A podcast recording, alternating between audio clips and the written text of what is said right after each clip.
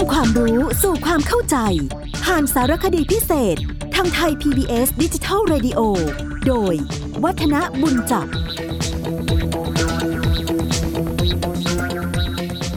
สวัสดีครับท่านผู้ฟังครับ เราได้พูดคุยกันเกี่ยวกับพิธียกขันหมากในงานแต่งงาน หรือว่างานมงคลสมรสให้ท่านผู้ฟังได้ฟังกันมานะครับ ซึ่ง ก็คงจะต้องบอกว่ามีภาครายละเอียดค่อนข้างที่จะหลากหลายทีเดียว ในพิธียกขันหมากเนี่ยได้คุยกันเกี่ยวกับเรื่องของขันหมากเอกขันหมากโทไปนะครับ ให้รู้ว่าขันหมากเอกขันหมากโทนั้น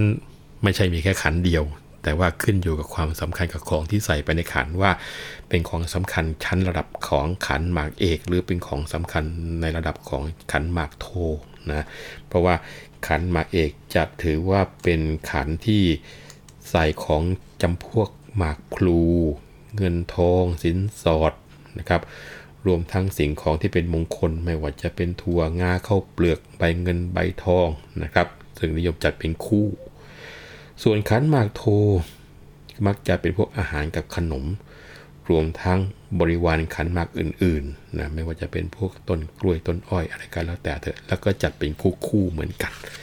แล้วเราก็มาคุยกันนะครับ เกี่ยวกับเรื่องของการขุดต้นกล้วยต้นอ้อย เพื่อที่จะให้คู่บ่าวสาวใช้ปลูกกัน แล้วก็บอกว่าในบางถิ่นนั้น ไม่ใช่แค่ปลูกกล้วยกับปลูกอ้อยนะยังปลูกอื่นๆ ที่ใช้ในชีวิตประจำวันสมัยก่อนก็นิยมปลูกหมากปลูกพลูเพื่อที่จะเอาไว้เป็นของขบเคี้ยวให้แขกที่มาเยือนบ้านกัน แต่ในวันนี้นะครับบรรดาพืชพันธุ์อื่นๆที่ใช้ปลูก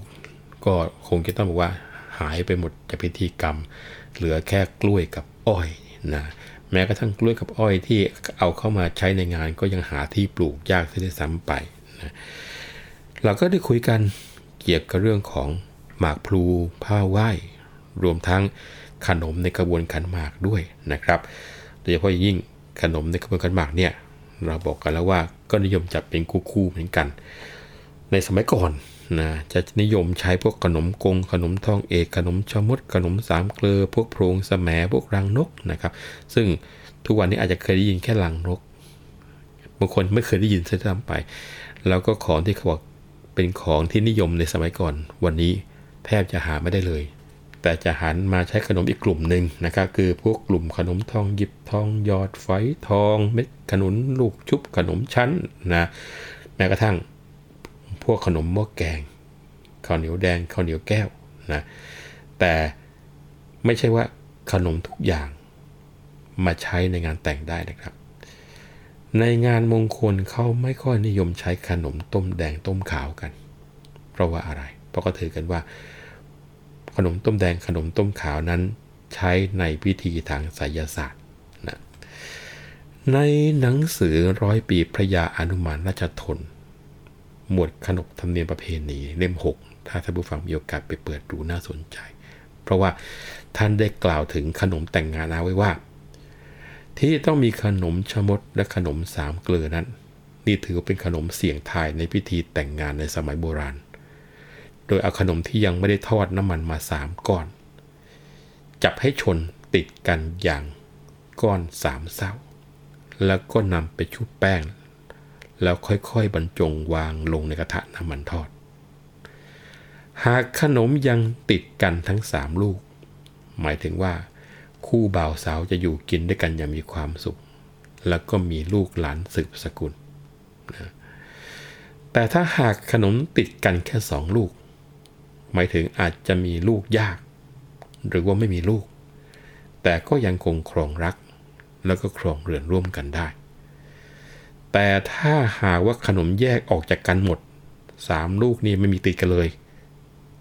เขาจะทำนายว่าชีวิตคู่เนี่ยอาจจะไม่ยืนยาวนะครับ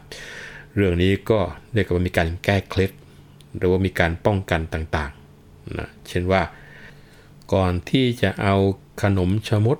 แล้วขนมสามเกลือลงทอดเนี่ยนะครับ เขาก็จะเอาไม้เสียบไว้ก่อน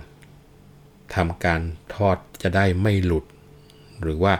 ใช้วิธีการผสมให้แป้งเนี่ยมีความเหนียวเป็นพิเศษจะได้เกาะกันแน่นๆนะทุกอย่างมีกลวิธีทางนั้นนะฮะส่วนขนมโกง อันนี้เป็นขนมที่ทำจากถั่วเขียวหรือว่าถั่วทอง แล้วก็มีข้าวตอก มีแป้งข้าวเหนียว น้ำตาลตะโนดมะพร้าวห้าว น้ำมันมะพร้าว ถั่วคั่วจนสุกเหลือง แล้วก็เราะเปลือกออก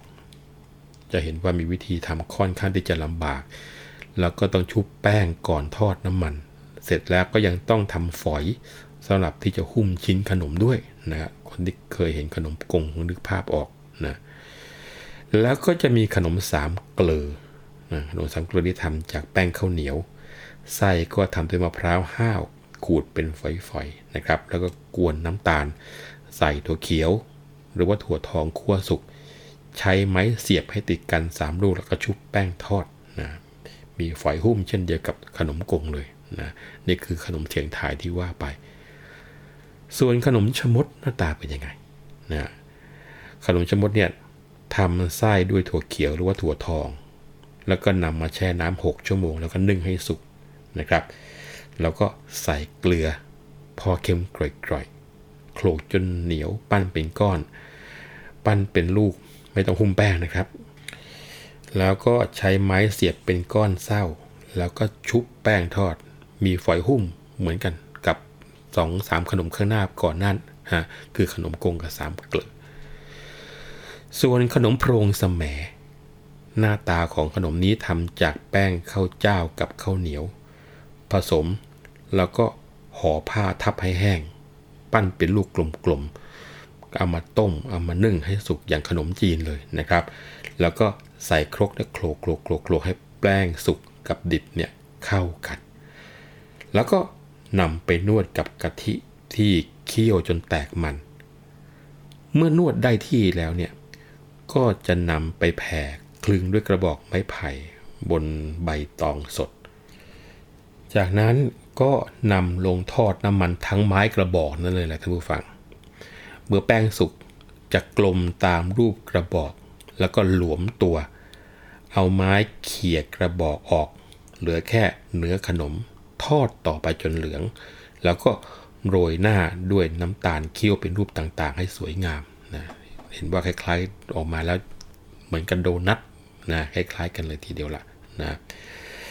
เกี่ยวกับขนมต่างๆ ที่ใช้ในพิธีแต่งงานในสมัยโบราณเนี่ยนะครับท่านผู้ฟัง พระยาอนุมานรัชทน ได้กล่าวเอาไว้ในภาคผนวกของหนังสือเล่มที่ว่านี่แหละนะถ้าว่าท่านผู้ฟังอยากจะรู้รายละเอียดมากกว่านี้ก็ลองไปอ่านดูกันแล้วกัน คราวนี้มาพูดถึงผลไม้ในขบวนขันหมากบ้าง เมื่อกี้พูดถึงเกี่ยวกับขนมไปแล้วนะครับ ผลไม้ที่ใช้ก็นิยมจัดเป็นคู่ๆ โดยนำกระดาษแดงเนี่ยมาแปะ หรือว่าประดับไว้ให้สวยงาม ซึ่งผลไม้นั้นมีหลายอย่าง แตกต่างกันไปในแต่ละท้องที่ ส่วนมากก็จะใช้มะพร้าวอ่อน ส้มโอ รวมทั้งกล้วยทั้งหวีนะนี่นิยมใช้กันในขบวนขันหมาก คราวนี้การที่มีขนมมีผลไม้ แล้วก็มีการใช้กับข้าวในงานแต่งเขามีคติความเชื่อนะท่านผู้ฟัง คติความเชื่อเกี่ยวกับเรื่องพวกนี้มีหลายอย่างอะเกี่ยวกับอาหารที่ใช้เลี้ยงพระกัดรับรองแขกในงาน ซึ่ง ในสมัยก่อนนะครับ จะนิยมทำกันเอง เขานิยมทำอะไรนะนิยมอย่างแรกคือชอบทำขนมจีนกัน เพราะว่าเขาถือเคล็ดว่า ขนมจีนเนี่ยควรทำให้เป็นจับใหญ่ ๆ และสวย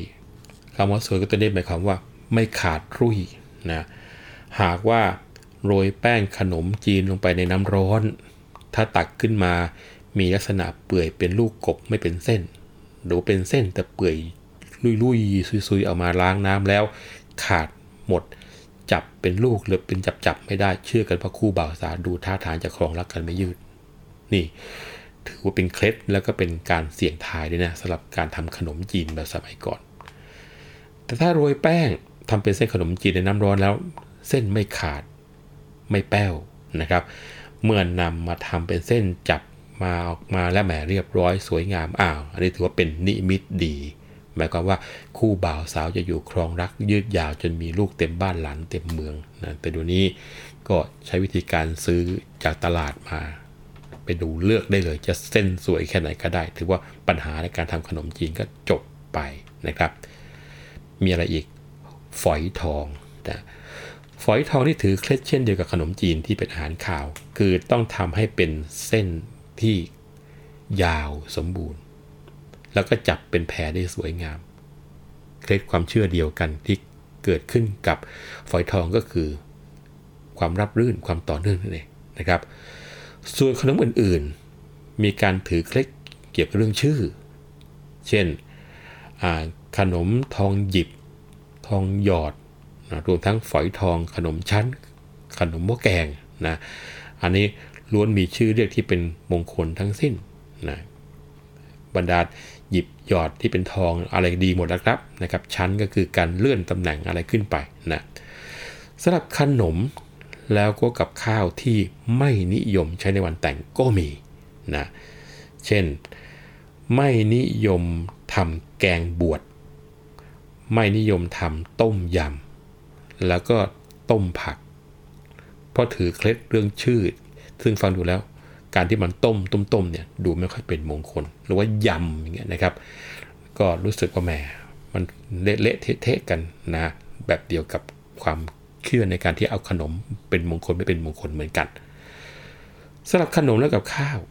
ว่าไปแล้วนะครับ นอกจากนี้ก็ยังมีในบางท้องถิ่นที่ยังไม่นิยมของประเภทหมักดองปลาร่าไม่เอาประเจ้าไม่เอานะครับ เพราะเกรงจะเกิดการเหม็นเปรี้ยวเหม็นโอกันขึ้นมา ในการใช้ชีวิต อาหารคาวอีกชนิดหนึ่งที่ไม่นิยมทำในการแต่งงานก็คือข้าวต้มนะครับ พอตามปกติจะใช้เลี้ยงในงานศพกัน นี่คนก็ถือกัน แล้วก็ในงานแต่งงานเนี่ยทุกคนจะพยายามไม่ให้เกิดการทะเลาะวิวาท หรือว่าทำข้าวของแตกหกเสียหาย เพราะถือว่าเป็นลางไม่ดีนะเป็นลางไม่ดี หากว่าเห็นใครทำของตกแตกเสียหาย เขาก็บอกว่า ห้ามไม่ให้ถัก หรือว่าไม่ให้พูดถึง ให้ทำเฉยๆไว้ แล้วก็รีบนำของที่แตกที่ร้าวหรือว่าตกหล่นเสียหายนะออกไปให้พ้นจากบริเวณงาน อันนี้ถือว่าเป็นการแก้เคล็ดได้เหมือนกันนะเรื่องพวกนี้เป็นกุศโลบายที่ทำให้คนที่อยู่ในงาน แล้วก็คู่สมรสมีความสุข แล้วก็ให้มั่นใจนั่นเองนะครับ มีอะไรอีกเยอะเกี่ยวกับเรื่องของการแต่งงาน วันนี้เวลาหมดครับ เราคุยกันได้แค่นี้ ผมวัฒนบุญจับคุณจะต้องขอลาไปก่อนเราพบกันใหม่ครั้งหน้าวันนี้สวัสดีครับ